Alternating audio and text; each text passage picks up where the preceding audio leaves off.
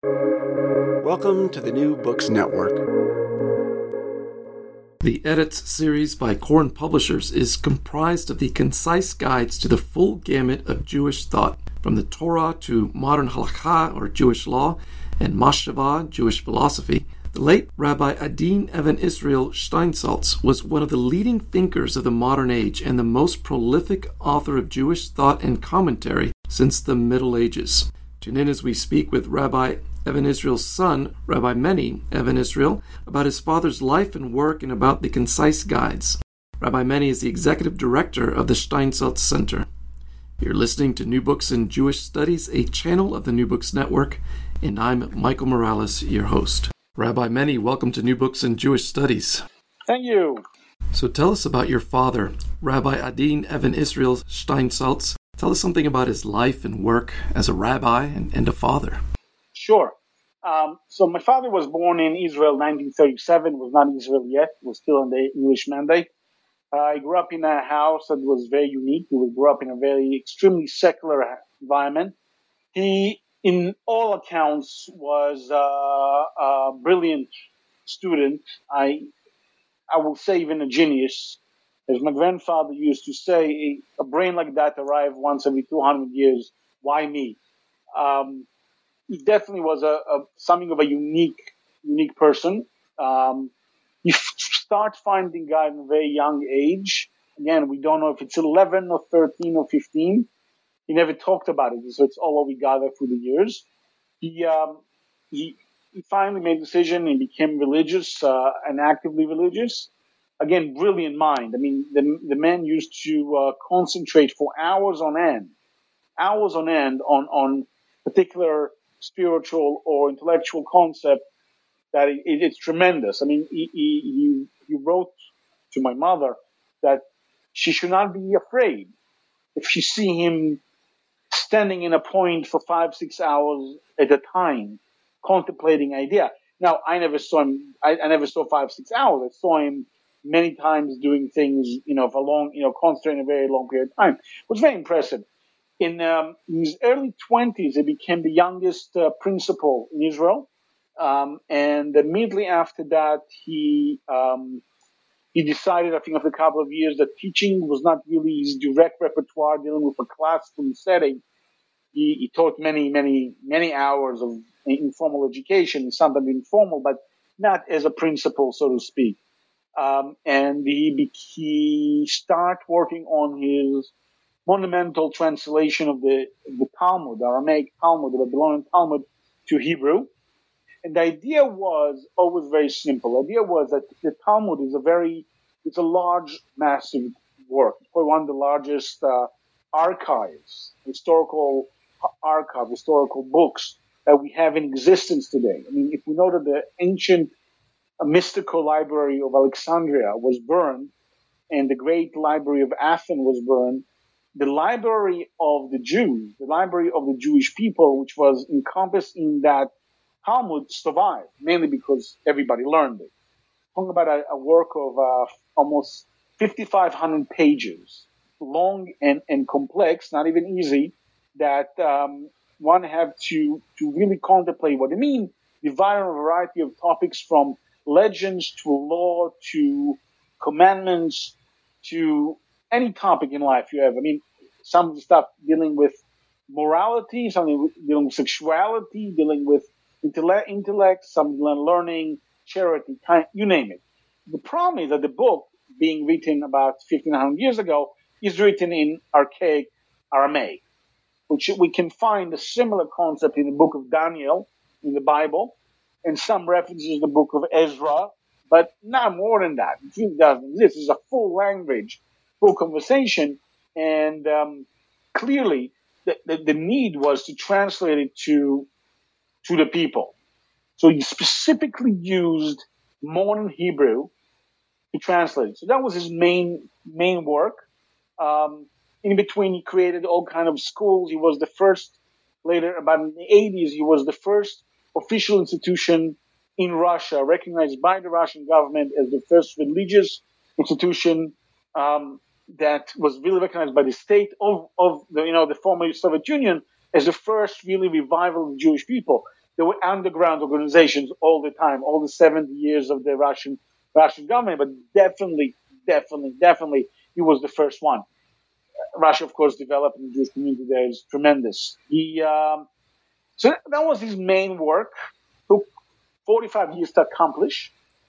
We actually last we finished it officially. The translation of the Hebrew edition was 2010, and then I uh, arrived to his office as his executive director, and I told him, "So um, I'm going to retire now. Sit on the chair and uh, smoke your you know long pipe.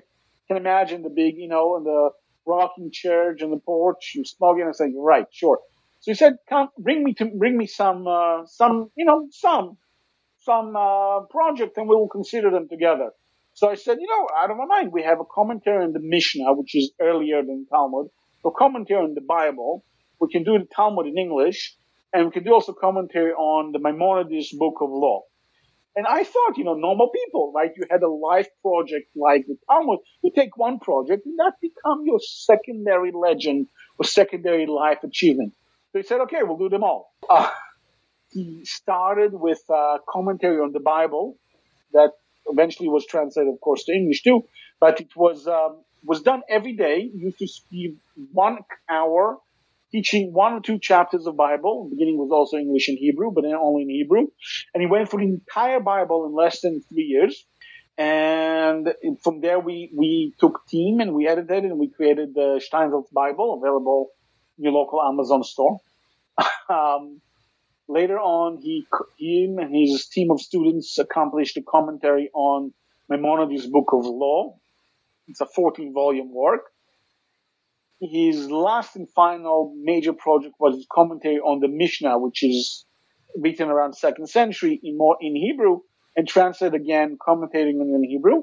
Um, he won tremendous amount of prizes, including the last recognition he got was actually from the U.S. Congress. U.S. Congress, uh, upon accepting his books or receiving his books in the Library of Congress, had a proclamation in in uh, in the Library of Congress and in the Congress about his work, which was a tremendous, thing, a tremendous literary value to the entire world. So that's him in a nutshell. Um, as a son, you know, of course, it was a challenge. It's normal. I mean, uh, there's nothing you can do. Famous fathers. As I like to say, my psychologist already bought a third house in Monaco and says dedicated by Meni. It's fine. You know, it's part of the part of the challenge. I read somewhere that your father was compared to Rashi, called the Rashi of our generation. That is a huge compliment. Yeah, uh, look, and in, in, a lot of ways, it's true. I mean, the, the basic concept of Rashi um, was to bring the text was complex then, this is almost a thousand years ago, to the masses or to the masses who can read. We know that the, the Jewish community, even in Europe, retained the ability of reading, um, most likely more than any other, more than any other uh, uh, nation, so to speak. So yeah, so definitely, definitely um, did this. And again, he wrote not just on the biblical typical uh, what we call the Jewish canon, which consists of really four books, small book, the Bible, the Mishnah, the Talmud, and the Law. He also wrote a vast commun- uh, vast commentary on a mystical book called the Tanya, which is the the foremost book of the Lubavitch Hasidim, you know, the guys of the menorah you see everywhere in the United States. That was the big, you know, he wrote a major com- a major commentary on that too, which uh, another volume of that particular translation and commentary on the Tanya is being produced as we speak to be published in the United States in the next few months. So yeah, he definitely, I think there's a merit to it. There's a merit to that statement. And it's not just his ability to write a lot, but his gift of being able to reduce the wisdom of ages and to present it in a way that common people can understand. Right, and, and I, I remember asking him when when um when I started work for him. Actually, he came to me and asked me to work for him, which I was very happy because, uh, you know, I, I was not it was not something I was thinking about personally, but he asked me to come and work for him. And you know, I come back to Israel. I was in the states. I was in the University of Maryland. I was in other places, and um, I arrived back to Israel, and, and I tried to figure out what what is the big deal. You know, I have to work for the organization yes, it's my father, but you know, I have to work with the organization to find the right wording, how to define what we call the elevator speech, right? How you define what we do. So basically, he told me that there are three principles. Two of them are synonymous, just two sides of the same coin, and the third is a bit unique. So the first thing is that our, our position is that let my people know.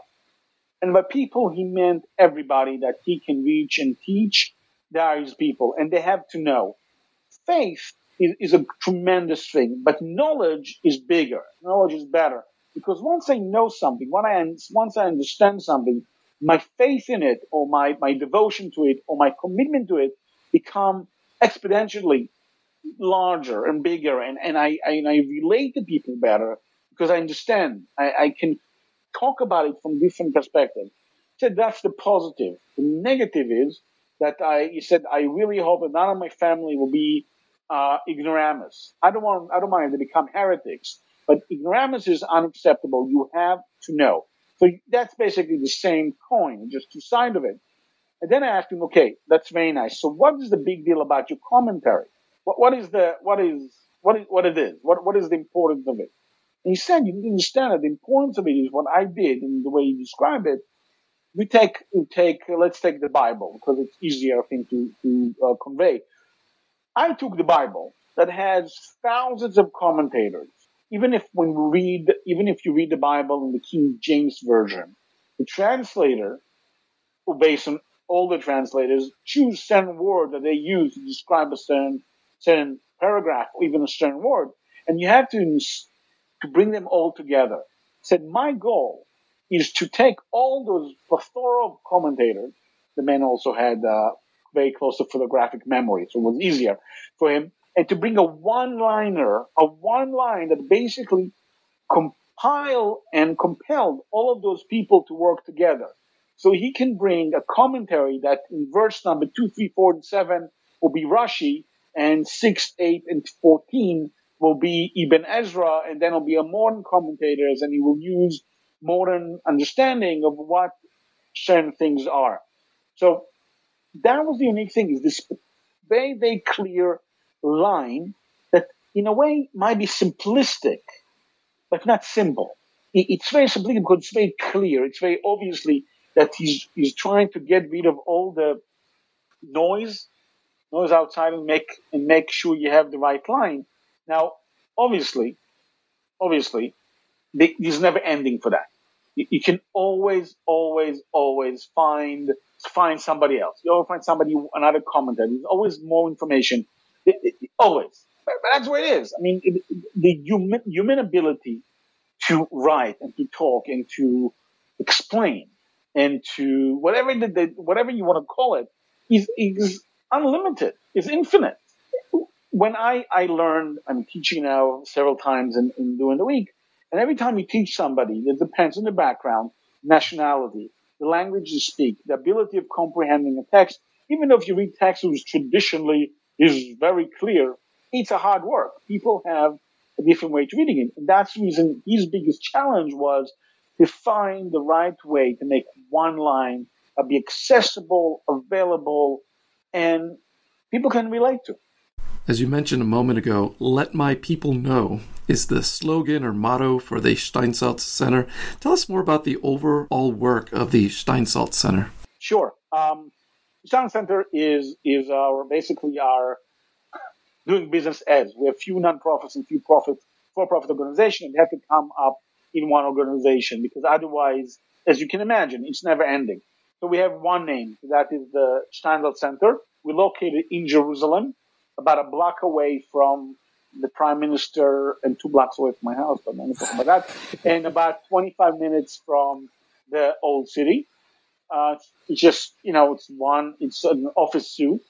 Basically what we do from here, we, we do two major things. One is we, we continue our, my father legacy. We, we never, we never under, we underestimated really, um, the amount of material my father left. You know, we estimate, and this is just beginning stage of this estimate, we're about 80 books yet to come. Wow. And this is not including anthologies and, and uh, secondary commentary on things he already wrote, but just literally 80, maybe more books we can compile together from his writing, from his work, that we can, um, that people can really benefit from it in, in any way, shape, or form. And, and um, that's the main, main job of, of what we do. We, so that's one thing. To basically to map everything we have, to start producing it, start bringing it out to the people. The second part we do, we work very hard on, is our app.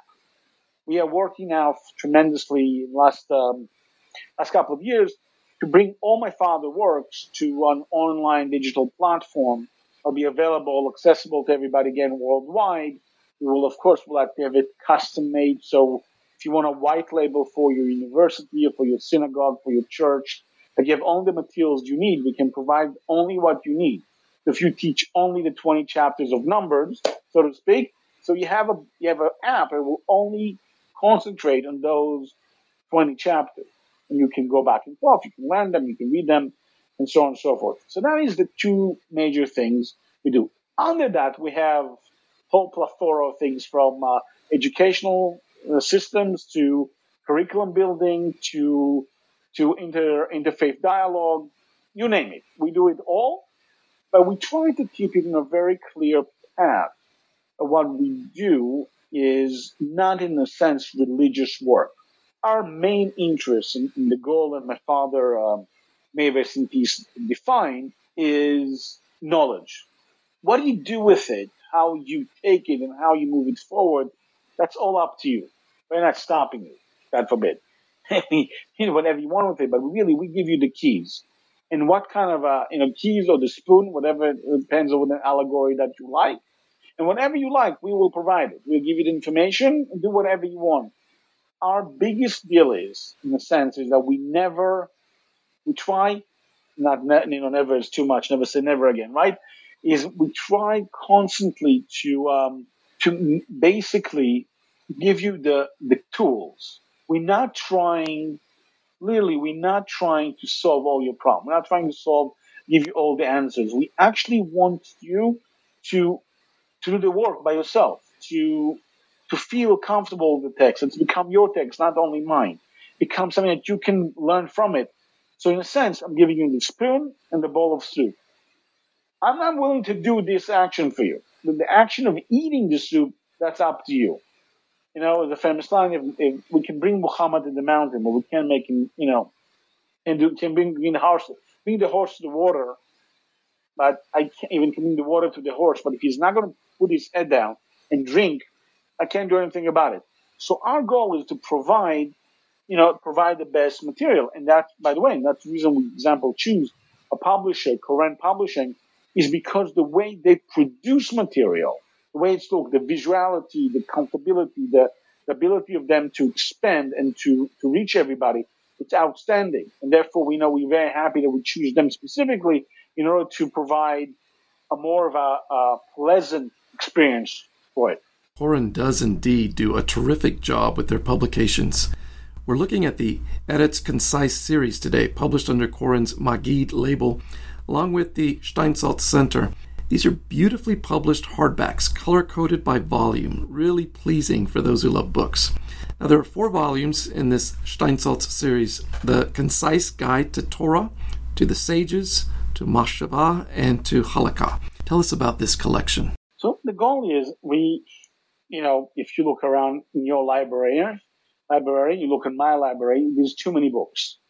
There are too many books to learn. Even if I want to learn the entire Talmud, again, you can do it about a seven years. Or if you learn entire corpus of Jewish law, three years. If, if you learn, want to contemplate Jewish, um, it's never ending. There's too much information. One of the things we try to do over here, again, is the same notion. We're trying to bring people the first spoon. I'm afraid if I'm giving you a spoon is too big, or the soup is too large or too hot, you're not going to take the step forward. So we, we took, actually my father is the one who chose what would be in. What was the right thing to put as the premises of what a person needs to learn? Obviously, it's not everything. Obviously, there, can be hundreds of of a different variation of this. But this is what he chose to do. So we choose this for, for, first of all, in the Torah. Torah is, in our way, in our perception, Torah is when God speaks to man. Right? That is the first notion. God speaks to man. And the way we choose the translation, the commentary we use here, obviously based on what he did and, and wrote, but it's not elaborate. It's very light. The, the reading, the, it's very fluid. That's the main purpose of it. You can read it. If you want to go sleep with it, I know it's, it's a bit thick. I'm afraid you're not going to fall, you know, when you sleep, it's very comfortable read. And that was the goal here. The goal to make people acquainted with the text. Something that we can say, not, that's interesting. I never read it this way. That we, the commentator is almost not felt. That these are commentary is almost clear. It's almost a sing through commentary, light, comfortable. That was the Torah because again, it's a basic book. We can't get more basic than that. The second book, the book of the sages, refer to the major Jewish work from second century BC to to uh, to uh, to about seventh century, seventh eighth century, and the, the idea over there is to begin to take this massive collection of books and compile them again together to a much short version so people can read them based on, on a life cycle, yearly cycle, and ideas that we think are extremely important to remember and to keep repeating in the Jewish canon and repeating themselves also in the Jewish um, life cycle. So, you know, you have, I give example, keeping the Sabbath is mentioned in the Torah, but also mentioned in the sages in a variety of times and places. That second book. The third book took the, the, the, the, the, the, the machshava, the thought, so to speak, deal with the Jewish traditions and text from 15th century on, which are basically the Mussar movement, which was a basically self-reflection, almost like the, the Puritan church writings of the, again, I know it's not the same century, but 15th, 16th century was very popular of self-reflection and, and atonement and, and good and bad. That is one way of thought. Then is the Hasidic masterpiece, which is all about the Hasidic masters who, who came in the 17th century, who brought a new illumination to Judaism based on the individual ability to reach God on an individual level without the necessity of reading everything and knowing everything and being as devout as the most holy of people. Um, so, so, that was the, the, the, and the third part is some, some glimpses on Jewish mysticism, the way it's depicted in the, in the Kabbalah and the Zohar. Again, it's just a glimpse. It's not, again, it's not going to make you crazy It's just to make it some show you, you know, the way the thinking, the way the word, the way the work. That is the third book. The fourth book is dealing with Jewish law. The normally the corpus of Jewish law is tremendous. It's like any other like any other law offices. You know, if you go into any of the major law offices worldwide, you will realize that you know that they're so tremendous, they're so big, so it's too much information. The problem with the Jewish Jewish law is also supposed to be very practical because you're supposed to conduct your life with this law. So we took all the Jewish law that we can get our hands on and we assemble a group of team of, of rabbinical councils that can actually compile all of it to one book. And it actually is the largest book in this collection because again, it's a lot of information, very practical and teaches you almost everything you need to do about Jewish life from the moment you're born to the moment you move on. You know, it's all there. And the big deal is we're trying to keep the line, ask your local rabbi to a minimum. Again, we do, sometimes we don't have a choice, but the idea that if somebody read any of these books, you will get a more than a sensible sense on what it is, what is Judaism about. And we hope that uh, people who read this book will take the next step forward and buy more books and all be interested more and I repeat it, our agenda is not to make people more religious or less religious, independent, regardless of what religion is. Just give them open, give them the keys, spoons in a lot of ways to move forward, to open their eyes to the vast, vast knowledge of Judaism. Now, I saw that there is actually a fifth volume already published separately, and that goes well with this series. It's on the Talmud, right? So the, the, the, fifth book is actually, it's a reprint, it's a reissue of an old book we have called the Reference Guide of the Talmud, which really does the same thing for the Talmud itself, as it was our main book, main, and main, uh, and main enterprise. We added to it, but it's really just a re, remake of it. It will look exactly the same, part of the same series, but because we thought it was the same topic, so we should combine them as a package, as a, something that, you know, people can see that there is a progress. But it's, it's the same idea. It is something that give you the premises of what is the Talmud. Over there, it's a bit more detailed. So Hawaii was created, how was created, what's the basic language, what's the basic commentary, what's the, what is the regular flow of the text, and so on and so forth. Rabbi Meni, I'm so grateful that you spent this time with us. My pleasure, my pleasure. You had mentioned publishing maybe 80 more books in the future. Can you remind us what publications are on the immediate horizon? Right. So, so immediately, immediately on the horizon is the is the is the new volume of the Tanya, as I mentioned, the first principal book of Lubavitch of Chabad, will be available hopefully in the next two months. Um, that's again, it's in English. It's a it's a commentary in the two volumes. The one deal with the the spiritual essence of the world, why every action is important, why we think that there's a divine providence, that God basically take care of everything we do sorry that today we don't need it. Today we have Google for that. Obviously, you're missing, you know, Google watching everything you do, right? Big brother. So God is the biggest brother of them all. But again, the book is talking about that. Again, it's very spiritual based on Jewish mysticism. And so that's going to come up, hopefully in two and a half months, uh, be available in the market. And as I mentioned, the big, big deal is our app. The, the, the Steinsaltz daily study is, uh, I think is a must have, of course, in every household as uh, you know something to learn every day, something to see, something to be peculiar. Come with the pictures, the colors, the everything you want. It have uh, not better of a gamification, and you know that's the that's the beautiful next um, next six months. Then we have a whole bunch. Friends, you've been listening to New Books in Jewish Studies, a channel of the New Books Network. Until next time, goodbye.